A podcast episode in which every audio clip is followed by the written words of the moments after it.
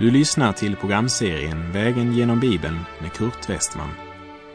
Programmet produceras av Norea Radio Sverige. Vi befinner oss nu i Jakobs brev. Slå gärna upp din bibel och följ med. Vi befinner oss i Jakobs brevs fjärde kapitel. Och jag avslutade förra programmet med orden i vers 2. Ni kämpar och strider men har inget därför att ni inte ber. Om du inte tror att det gör någon skillnad om du sitter en timme framför TVn eller om du tillbringar en timme i bön, då kommer du inte heller att prioritera bönen.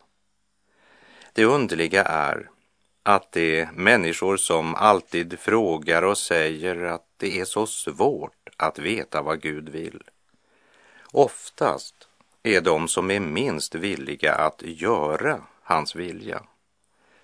Och det gäller då speciellt de områden där Guds vilja finns klart uttryckt i Bibeln.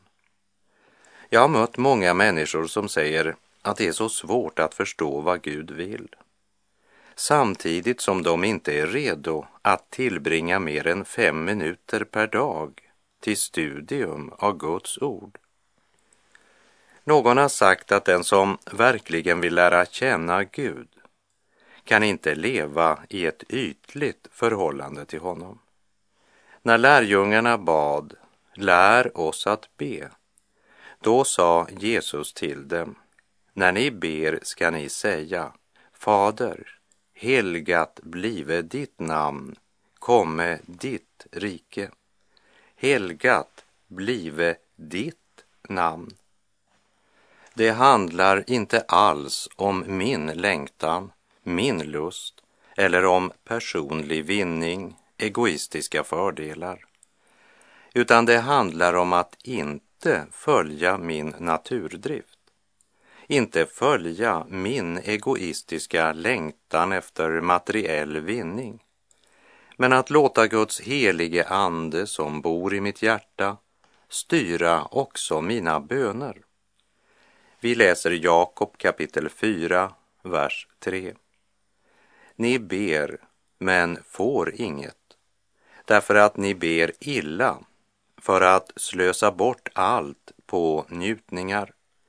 Till de troende i Rom skrev Paulus följande förmaning i Romarbrevet 13, verserna 13 och 14. Låt oss leva värdigt det hör dagen till. Inte i utsvävningar och fylleri, inte i otukt och lösaktighet, inte i strid och avund. Nej, ikläd er Herren Jesus Kristus och ha inte sådan omsorg om kroppen att begären väcks till liv. I en annan översättning stod det Vänd er till Gud så att ni inte förser köttet med möjlighet att fullföra dess begär. O, så många bekännare som har en sådan omsorg om kroppen men har så lite tid att vårda sin odödliga själ. Man har fasta tider för frukost, lunch, middag och kvällsmåltid men bara några få minuter till stillhet, bibel och bön.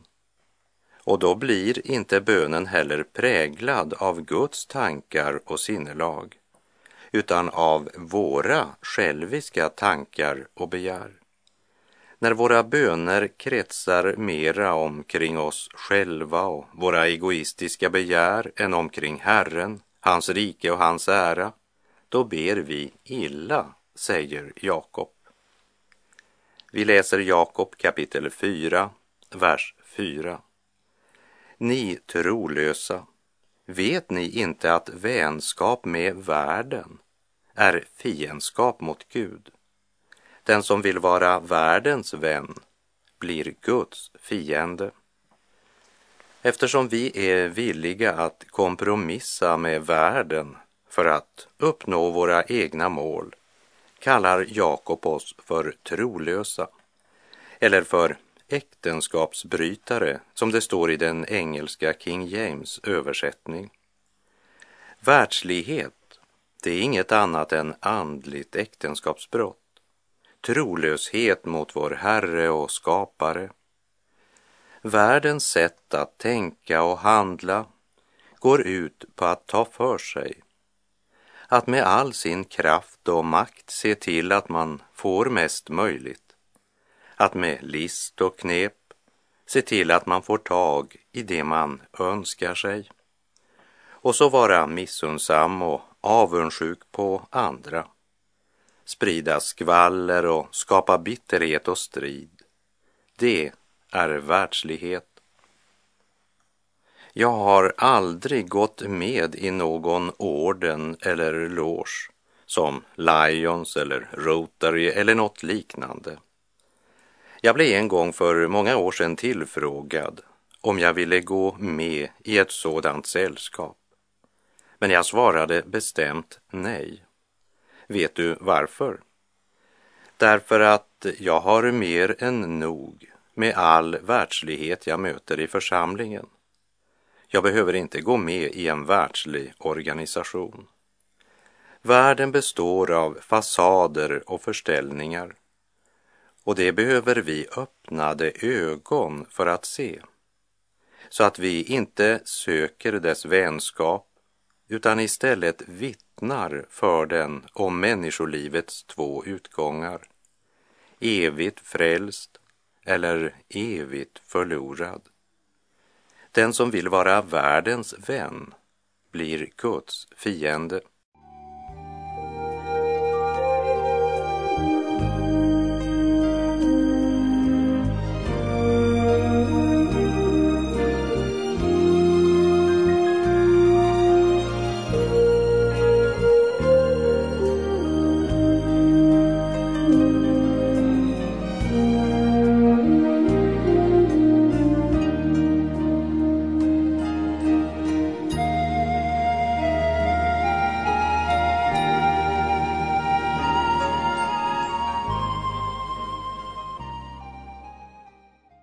Den som bekänner sig tro på Jesus har därmed också bekänt sig tro på Guds ords vittnesbörd.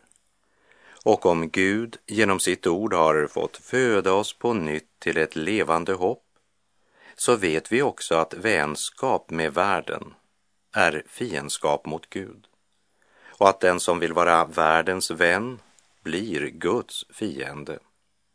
Vi läser Jakobs brev kapitel 4, vers 5. Eller menar ni att det är tomma ord när skriften säger avundsjukt längtar den ande som han har låtit bo i oss. I norsk bibel så är det översatt med nidkärhet traktar han efter den ande han lät bo i oss. Guds önskan för alla hans barn, det är att Guds ande som han har utgjutit i våra hjärtan också ska få bära frukt i våra liv. Genom den ande han har låtit bo i oss önskar han leva i nära daglig gemenskap med oss. Det är den ande som han har låtit bo i oss som ska styra våra liv och tankar, forma våra planer och inspirera våra handlingar. Guds helige ande vill förvandla våra liv genom vårt sinnes förnyelse. I Romarbrevet 12, vers 2 skriver Paulus Anpassa er inte efter den här världen utan låt er förvandlas genom sinnets förnyelse så att ni kan pröva vad som är Guds vilja, det som är gott och fullkomligt och som behagar honom. Låt er förvandlas. Det är alltså inte något som Gud tvingar på oss. Du måste välja om du vill att det ska ske. Låt dig förvandlas. Och till det troende i Korint skriver han i Första Korinterbrevet 15, vers 33. Låt er inte föras vilse. Dåligt sällskap fördärvar goda seder. När lärjungarna frågade Jesus om tiden nu var inne då han skulle återupprätta riket åt Israel, så svarade han, Apostlagärningarna 1, vers 7 och 8. Det är inte er sak att veta vilka tider och stunder som Fadern i sin makt har fastställt. Men när den helige Ande kommer över er skall ni få kraft och bli mina vittnen. Lärjungarna ville gärna spekulera över tider och stunder. Men Jesus vänder deras fokus mot den ande som Gud ska utgjuta och som ska bo i deras hjärtan och i vars kraft de ska bli Jesu vittnen. När Petrus och Johannes blev frigivna efter att ha förhörts av Stora rådet så gick de dit där de troende samlades till gemenskap och där blev det genast bönemöte. Och vi läser i Apostlagärningarna 4, 31. När de hade slutat att be skakades platsen där de var samlade och de uppfylldes alla av den helige Ande och predikade frimodigt Guds ord. Kära vän, är du född på nytt och därmed har fått Guds helige Ande utgjuten i ditt hjärta, så lev då inte längre efter köttet utan efter anden. Låt dig förvandlas. I Romarbrevet 8, verserna 5 till och med 8 läser vi. Det som lever efter sin kötsliga natur tänker på det som hör till köttet. Men det som lever efter anden tänker på det som hör till anden. Köttets sinne är död, men andens sinne är liv och frid. Köttets sinne är fiendskap mot Gud. Det underordnar sig inte Guds lag och kan inte heller göra det. Det som följer sin syndiga natur kan inte behaga Gud. Och Jakob instämmer i det med orden. Ni trolösa, vet ni inte att vänskap med världen är fiendskap mot Gud? Den som vill vara världens vän blir Guds fiende. Eller menar ni att det är tomma ord när skriften säger avundsjukt längtar den ande som han har låtit bo i oss? Vi fortsätter Jakob 4, vers 6. Men större är nåden han ger. Därför heter det Gud står emot det högmodiga, men det ödmjuka ger han nåd. En ung förälskad man eller kvinna vill inte dela sin älskades kärlek med någon annan. Att älska någon av hela sitt hjärta är underbart om kärleken är besvarad. Är den inte det, så är det den största av smärtor. Tänk då på Gud vars kärlek till dig och mig är fullkomlig. Vilken smärta för honom om du inte besvarar hans stora kärlek. Svartsjukt kräver Gud åt sig den ande han har låtit bo i oss. Men, säger Jakob, ännu större än denna längtan är hans nåd. Men större är nåden han ger, skriver Jakob. Och så hänvisar han till Ordspråksboken 3.34. För apostlarna och den första tidens kristna så var Gamla testamentet Guds ord. Och det blev grundligt undervisat i dessa skrifter. Det kan vara värt att betänka för oss som lever i en tid där Bibeln blivit krympt till knappt en tredjedel av vad den egentligen är genom att man stort sett predikar från det nya testamentet. Därmed så har vi glömt våra judiska rötter och den Gud som kallar sig själv för Abrahams, Isaks och Israels Gud. Han känner vi ganska dåligt. Vi använder det namnet, men har efterhand blivit ganska okända med vem han egentligen är. Jag har till och med mött präster som i ett samtal klart sagt att de tror inte att Gamla testamentet är så viktigt och inte att det behöver predikas annat än vissa utvalda avsnitt. Den som diskuterar om vad som är viktigast, Gamla testamentet eller Nya testamentet, påminner om invånarna i det lilla skotska samhället som så gärna ville ha järnväg som vissa andra orter hade. Därför beslutade man att själva bekosta järnväg, den sex kilometer långa sträckan till stadens station. Men det blev dyrare än man hade tänkt. Och så beslutade man att bara lägga en räls istället för två. Och så gick diskussionens vågor höga om vilken räls som var den viktigaste, den vänstra eller den högra. Man blev aldrig eniga. Men för att visa de andra att man hade rätt anlade båda grupperna sin egen järnvägsräls. Den ena med räls bara på vänster sida. Den andra gruppen med räls bara på höger sida. Så gick det till att man fick två olika järnvägsspår till det lilla skotska samhället. Men det gick aldrig några tåg i den riktningen. Man kan inte utesluta den ena rälsen.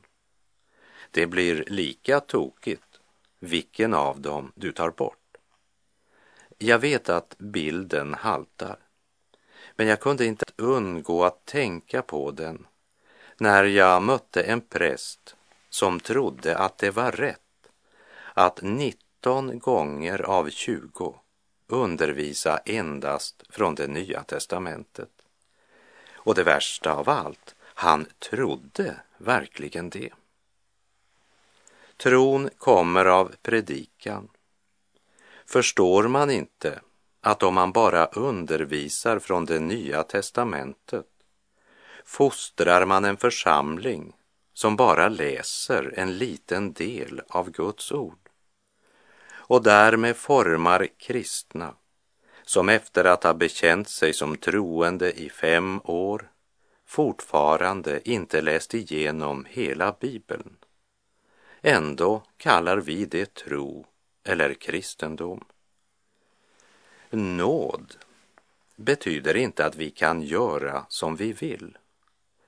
Nåd betyder att vi har rätt att återvända till Gud trots våra missgärningar och synder. Nåd är Guds öppna dörr för den syndare som önskar återvända till gemenskapen med Gud. Går han inte in genom den dörren, ja, då är Guds nåd förgäves i hans liv.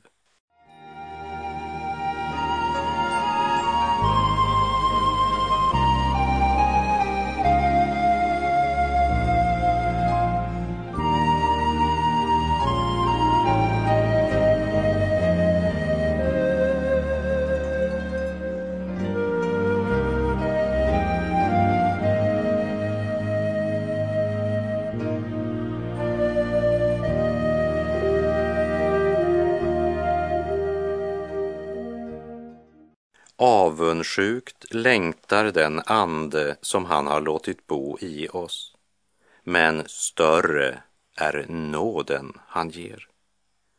Guds kärlek är gränslös, hans nåd är oändlig, sjunger vi i en sång. Och det är mer än ord. Du och jag förstår helt enkelt inte hur stor Guds nåd är. Nåd har definierats som en oförtjänt gåva och visst är det sant. Men jag skulle vilja kalla det för kärlek i handling. Gud frälste oss inte genom kärlek, utan genom att utge sin ende son som på korset betalade din och min syndaskuld. Han utplånade skuldbrevet. I Romarbrevet 4, vers 7 läser vi. Saliga de vilkas överträdelser är förlåtna och vilkas synder är utplånade. Det är viktigt att komma ihåg att den bästa medicin i världen kan inte bota din sjukdom om du inte vill inta medicinen. Till himlen det ej tvingas, det blott i klockan ringes. Därför heter det, Gud står emot det högmodiga, men det ödmjuka ger han nåd. Vi fortsätter och läser Jakobs brev, kapitel 4, verserna 7 och 8. Underordna er därför Gud. Stå emot djävulen, så skall han fly bort från er. Närma er Gud, så ska han närma sig er. Gör era händer rena, ni syndare, och rena era hjärtan, ni tvehågsna. När du uppsöker en läkare för att bli botad så måste du utlämna dig själv i hans händer. Han undersöker, ställer diagnos och bestämmer behandlingsform.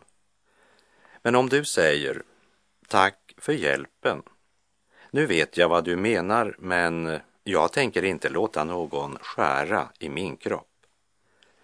Med den inställningen kan ingen läkare i världen hjälpa dig. Ändå är det just så många människor gör i sin relation till Gud. Vad säger Guds ord? Nej, vet du vad, det kan jag inte tro. Det är jag helt enkelt inte enig i. Min vän, underordna dig Gud. Gud klappar på din hjärtedörr. Längre än dit kommer han inte. Han bryter sig inte in. Det kan bara ske på ett sätt. Du måste öppna för honom. Be tillsammans med mig just nu och säg Först av allt vänder jag mig till dig, Gud, och inbjuder dig att komma in i mitt hjärta. Tack att i kraft av Jesu blod har du försonat alla mina synder och satt mig in i din älskade Sons rike. Jag vill leva i ditt ljus. Jag vill vända ansiktet till Gud och ryggen till djävulen. Jag försakar djävulen och alla hans gärningar. Tack att du har renat mitt hjärta i Kristi blod så att din helige ande kan bo i mitt hjärta. Låt detta andens inneboende skapa trons frukt frukter i mitt liv för Jesus skull. Amen. Kära vän, närma dig Gud så skall han närma sig dig. Det säger Guds ord. Därför vet jag att det är sant Guds ord säger det och livets erfarenhet säger det. Gör era händer rena.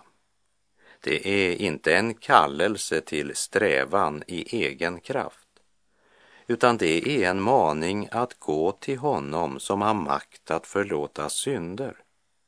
Men var helhjärtad, säger Gud. När Guds ord talar om att vara tvehågsen så är det ett delat hjärta det talar om. Alltså ett sinne som vacklar en hit och en dit. Ett hjärta som aldrig riktigt kan få bestämt sig, utan hela tiden haltar åt båda sidor.